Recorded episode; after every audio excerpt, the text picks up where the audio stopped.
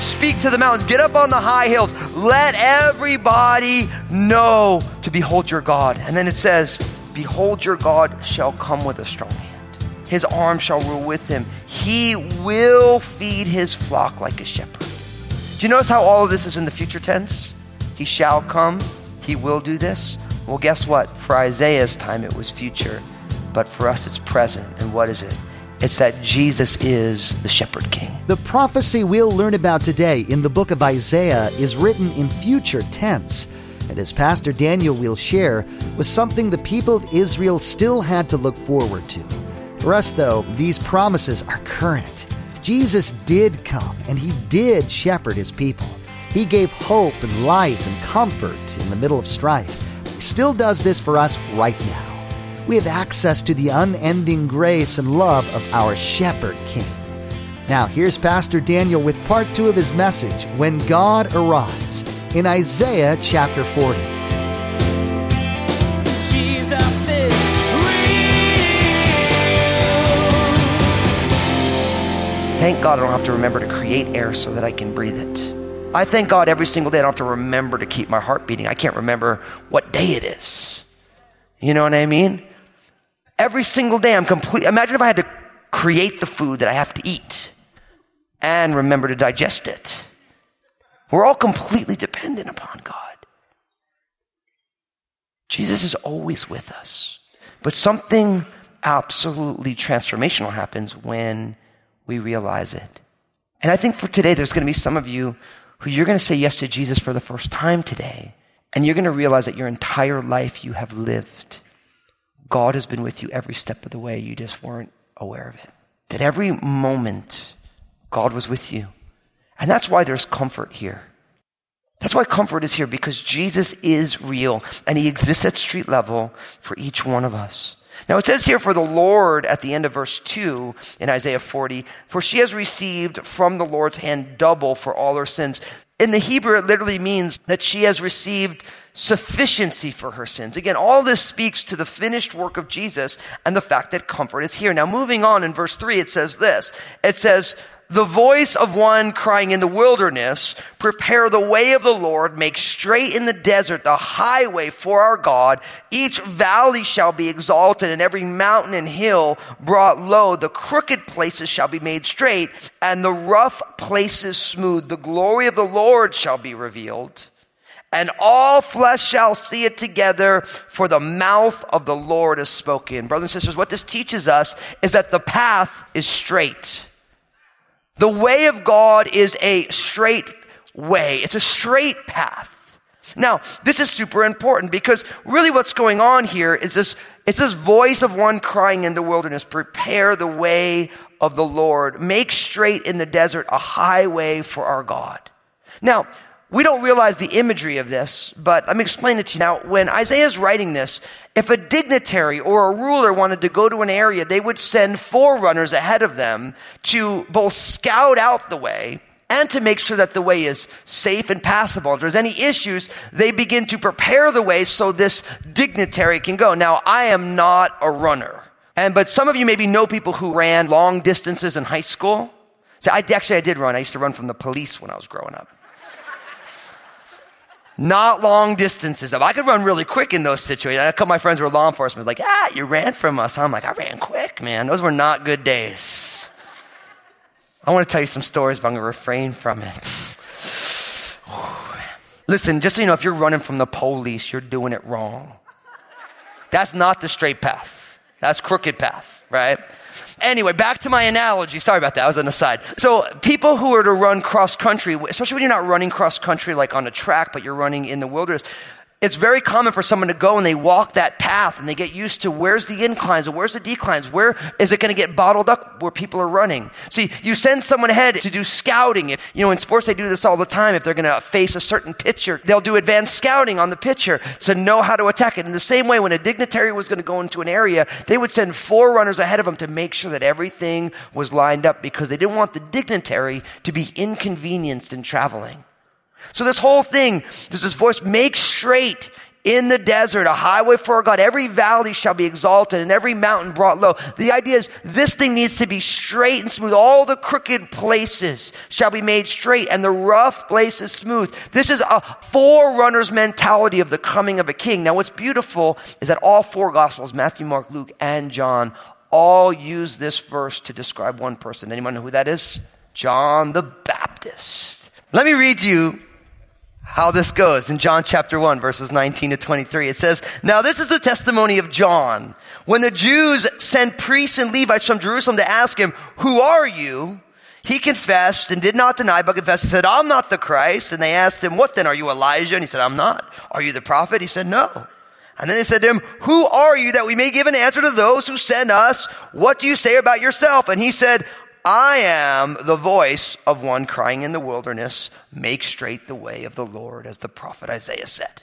Now, so how powerful is this? Now you have this idea of a forerunner going to prepare the way for the Lord, and then John the Baptist is like, yeah, I'm that guy. So in Jesus' first coming, John the Baptist is the forerunner, but who is the forerunner for Jesus' soon second return? Anyone know? You and me. We are.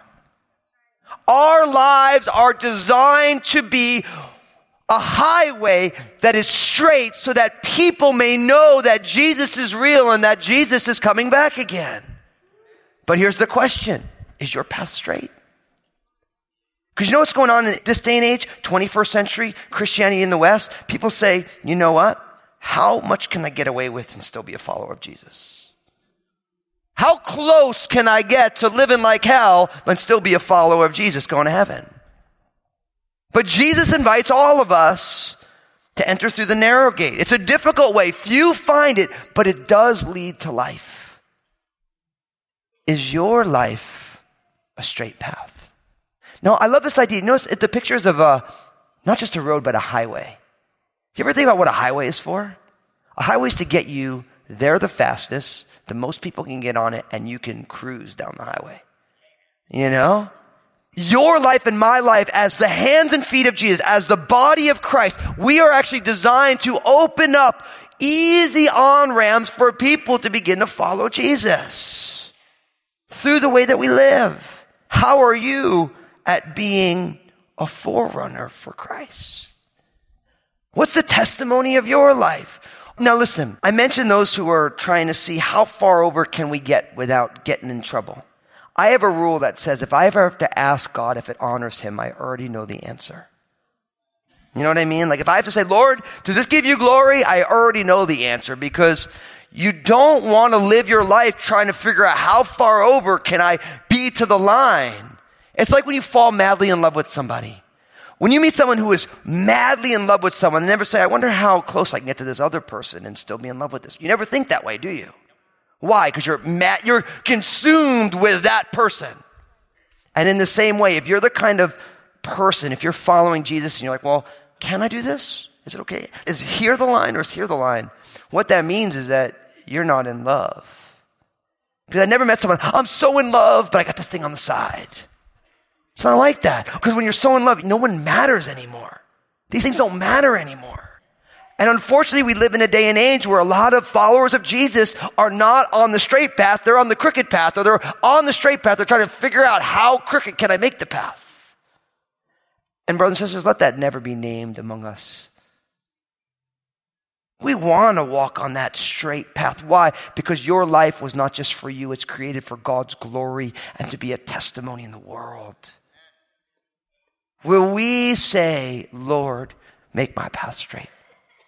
Make the crooked ways straight. Make the rough parts of who I am smooth, God, that I may be a forerunner preparing the way. Now, I do want to mention this before we move on from here, and, and I hate to mention it, but we have to also be realistic about what it means to be a voice crying in the wilderness. Do you know what happened to the voice crying in the wilderness? He got beheaded. John the Baptist got killed.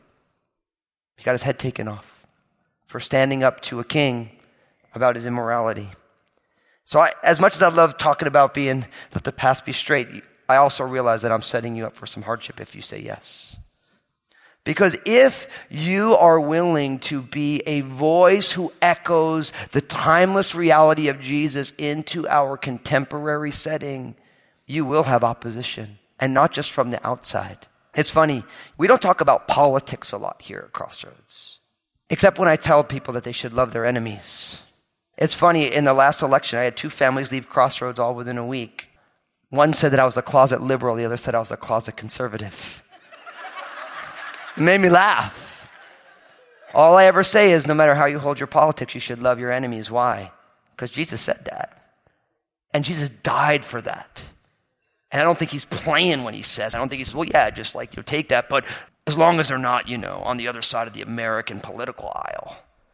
But listen, so many churches just encourage you just to hate the person who votes opposite you. And they call themselves Christian. I mean, Jesus died on a cross. But Jesus invites each one of us to be a voice that cries out into the darkness, echoes the truths of the loving God and the finished work of Jesus. Will you be willing to walk on that straight path differently than the way our world lives. Not crooked, but straight. I love this because this little section ends the glory of the Lord will be revealed, and all flesh shall see it together. That's what this is about. This straight path is about God's glory. It's about who God is and how humanity sees God. God's glory will be revealed and all flesh will see it. So we want to make sure that our path is straight. Now moving on from there in verse six, it says this, the voice said, cry out. And he said, what shall I cry? All flesh is grass and all its loveliness is like the flower of the field. The grass withers and the flower fades because the breath of the Lord blows upon it. Surely the people are grass. The grass withers and the flower fades, but the word of God stands forever. What we have here is we have a contrast between humanity and the word of God right? Now, there's one thing that all of humanity shares, and that is our impermanence. The fact that all of humanity is transitory. See, this idea of grass or flower, it comes, it blossoms, it withers, and then it goes away.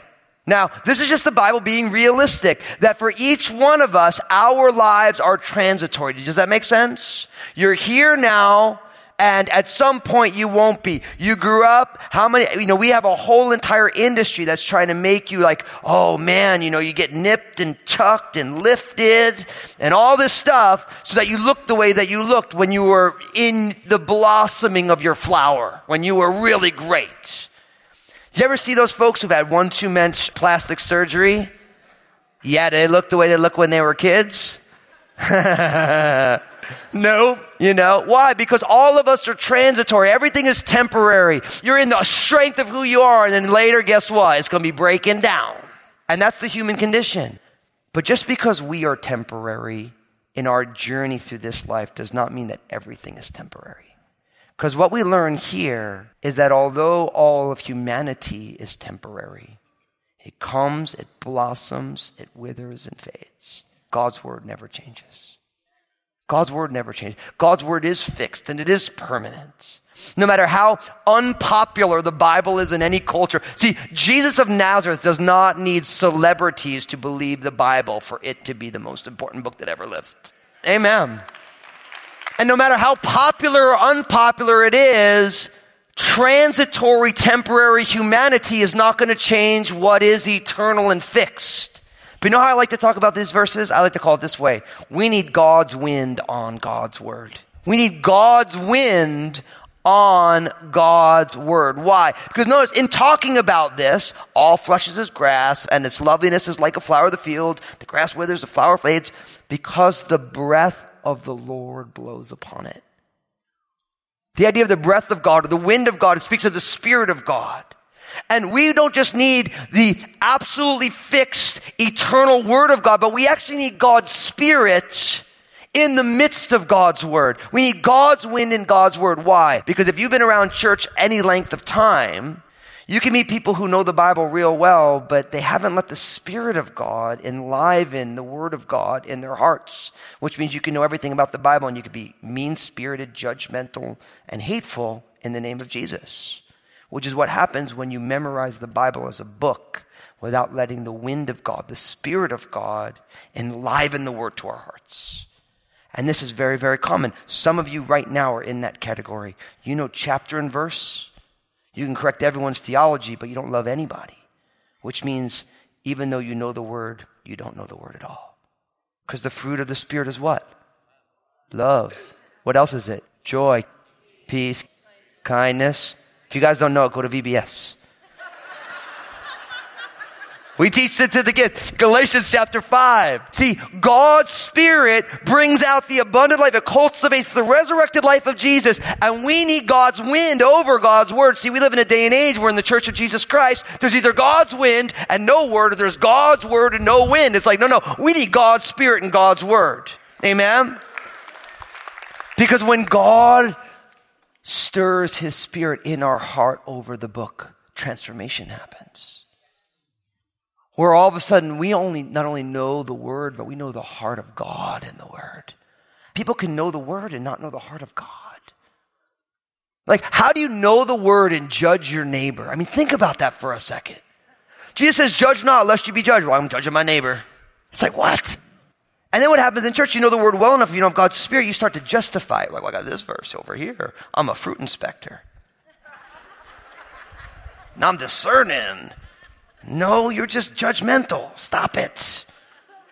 Peter grabs hold of this idea of God's wind on God's word in 1 Peter chapter 1, verses 22 to 25. He says this, since you have purified your souls in obeying the truth through the Spirit in sincere love of the brethren, love one another fervently with a pure heart, having been born again, not of corruptible seed, but incorruptible, through the word of God which lives and abides forever, because all flesh is as grass, and all the glory of man is as the flower of the grass. The grass withers and the flower falls away, but the word of the Lord endures forever. And then he says, now this is the word which by the gospel was preached to you.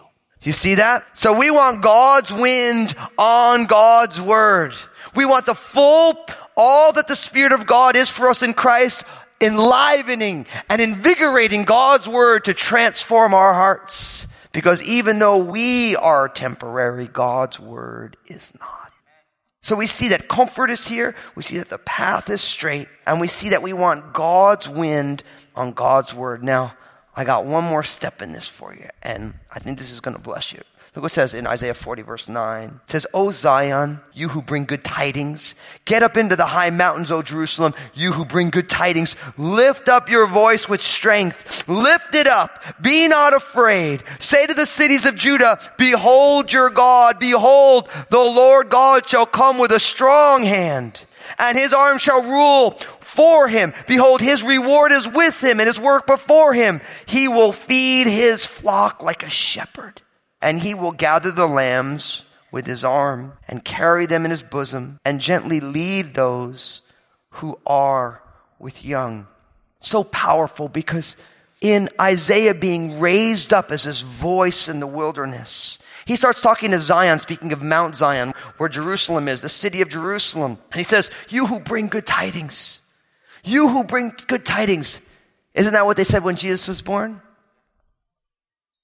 One who brings, I bring you great tidings, good tidings of great joy. There's this message of comfort. There's this message of joy right? And he's saying, we want you to tell everybody, speak to the mountains, get up on the high hills, let everybody know to behold your God. And then it says, behold your God shall come with a strong hand. His arm shall rule with him. He will feed his flock like a shepherd. Do you notice how all of this is in the future tense? He shall come. He will do this. Well, guess what? For Isaiah's time, it was future, but for us, it's present. And what is it? It's that Jesus is the shepherd king. Jesus is the shepherd king. Now, I think this is important because really what you have here is you have what seems to be two paradoxical ideas, two paradoxical sets of characteristics about Jesus that the Bible marries together because Jesus has both. One, Jesus is a strong ruler. The idea is he shall rule with the strength of his hand. His arm shall rule for him. His reward. This speaks of a great conquering king. And when you think of a great, strong king, you often think of somebody who is strong and dominating, right? But Jesus isn't just a conquering king. He's also a shepherd. Not only is Jesus powerful, but he moves in paternal and maternal care for people. Now, I know when I say Jesus moves in maternal care, everyone's like, what?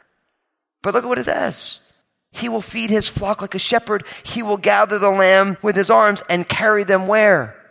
In his bosom. Now that's a very maternal picture, isn't it? It's a picture of a mother with her child giving of herself literally for the care and nurture of that child. See, Jesus is the shepherd king, both powerful and careful, both strong, but also very tender, caring for, shepherding the sheep of his pasture. And that is who Jesus really is. He's not just a shepherd, and he's not just a king. He's both at the same time. One of the things I love so much about Jesus, that Jesus isn't just machismo and strong, but he's also warm and tender. He wasn't just a great strong man, but kids love to be in his presence. He cares. Now, listen to what it says in John chapter 10, verses 14 to 16. It says this. Jesus is speaking. He says, I am the good shepherd, and I know my sheep, and I am known by my own. As the Father knows me, even so I know the Father, and I lay down my life for the sheep and other sheep I have, which are not of this fold. Them also I must bring, and they will hear my voice, and there will be one flock and one shepherd. Brothers and sisters, listen. If you're here today and you're a follower of Jesus, I am the good shepherd. I am known by my own. Every single day, Jesus is inviting you, child of God, to simply respond to Him. Jesus is real. The truths of the Bible will always transcend time and cultures, and Pastor Daniel taught a few of them to us today. One such truth is that Jesus, the Savior of the world, is both strong and gentle, both king and shepherd. He rules over the world from his heavenly throne, but he loves and shares the emotions of his people, his children. He knows our joys and our sadness and cares deeply for each one of us. I want to thank you so much for listening to the Jesus is Real program. And I realize that there are many of you, you're not a born again follower of Jesus. You've never put your faith and trust in Jesus. But as you've been listening, you've been saying to yourself, I want to begin to follow Jesus. I want to help you do that right now. We're going to pray a simple prayer that just acknowledges who Jesus is in your life. So if that's you, if you're saying yes to Jesus for the very first time, pray this prayer with me. Say, Jesus, I'm giving you my life. Thank you for saving me. I believe in you, your life, your death on the cross, and your resurrection. Forgive me of my sins. Fill me with your Holy Spirit. And I ask it in Jesus' name. And we all said together, Amen. For those of you who just received Jesus as your personal Lord and Savior, I'm so excited for you. I want to know that you did it though, because I want to help you take your next steps with Him. So pull out your mobile phone, text the word saved to 51400, S A V E D to 51400, and my team will get in touch with you. We want to get some more resources in your hands to help you on this journey. Now, my team, we want to share some stuff with you, so don't go anywhere. Thanks, Pastor Daniel. You know, the Bible says that when one person comes to Jesus, the angels in heaven rejoice. And we rejoice with them today if you just prayed that prayer with Pastor Daniel. Again, to receive some resources that are going to help you in this new journey with Jesus, take out your mobile phone right now and text the word SAVED, S A V E D, to 51400. Make sure to tune in again as Pastor Daniel dives into a topic we all need to talk about the truth of who Jesus was and is. The portion of the book of Isaiah that Pastor Daniel will bring us to may challenge the picture you have of Jesus and will for sure remind you of your own need for a Savior. Jesus was ridiculed by society and still is today, yet he chose to take up the cross, enduring death to rescue us from sin. There's more to come from Pastor Daniel's series called Echoes. Please glance at the clock right now. Make plans to join us again for another edition of Jesus is Real Radio.